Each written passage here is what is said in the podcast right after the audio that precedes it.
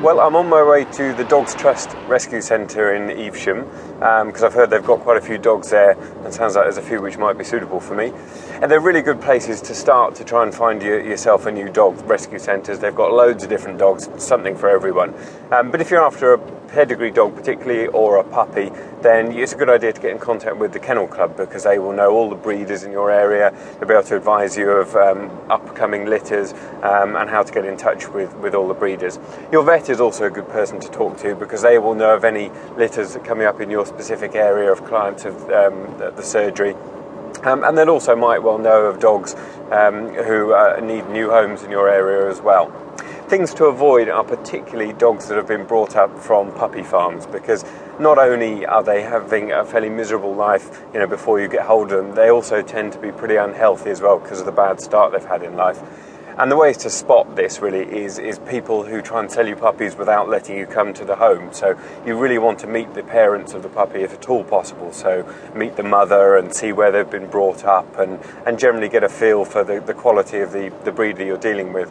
If someone tries to sell you a puppy, say, I'll meet you in a service station, for example, you should steer well clear of that because you know that that puppy has come from somewhere pretty unscrupulous. Um, and the same goes with paperwork. If the paperwork doesn't match where you're buying the puppy from, so for example, if the vaccination certificate says one part of the country and you're buying it from another, you know pretty much that um, the dog has been shipped around and has been has travelled around and has probably come from a puppy farm. So, best places to stick to are reputable breeders and um, rescue centres like the Dogs Trust, where we're heading just now.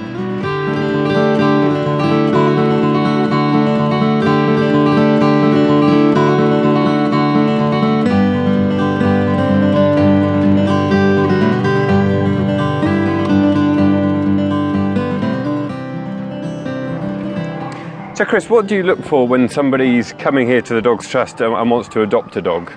We're looking for someone that's got the time and commitment to give to the new dog that they're taking on. Um, it does take some time to settle a new dog into uh, a new home.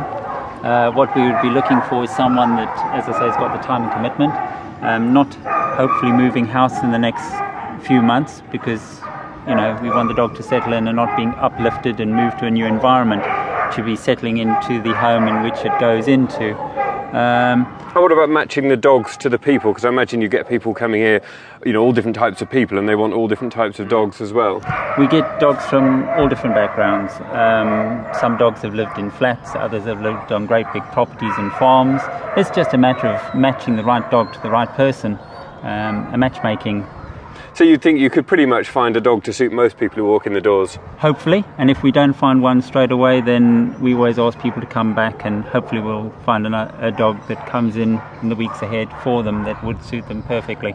Excellent. Well, um, I'm after a sort of collie crossing. I've always had a soft spot for collies, so um, I'm going to go and have a look around, see what I can perfect. find. If that's have all right. look, I'll leave you to it, and we'll see you back in the office. Yeah, excellent. Thanks, Chris. Okay then.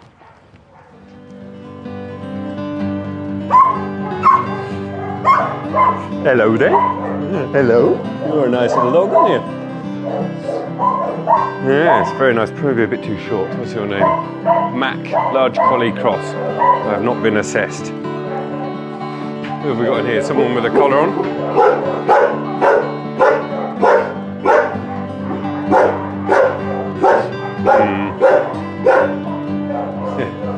Hmm. um, Maybe a bit too barky that one. I'm not really a great greyhound fan. Hello? Hello? Two here. It's very hard to make an assessment just looking at a dog like this, but I don't know. They don't, they don't quite do it for me. I think you've really got to fall in love with a dog in a place like this. This is Captain.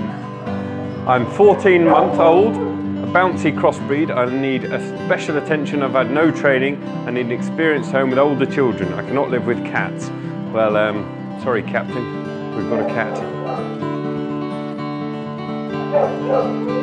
Hello? Hello? You're a good looking dog, aren't you? Mm, not quite my cup of tea.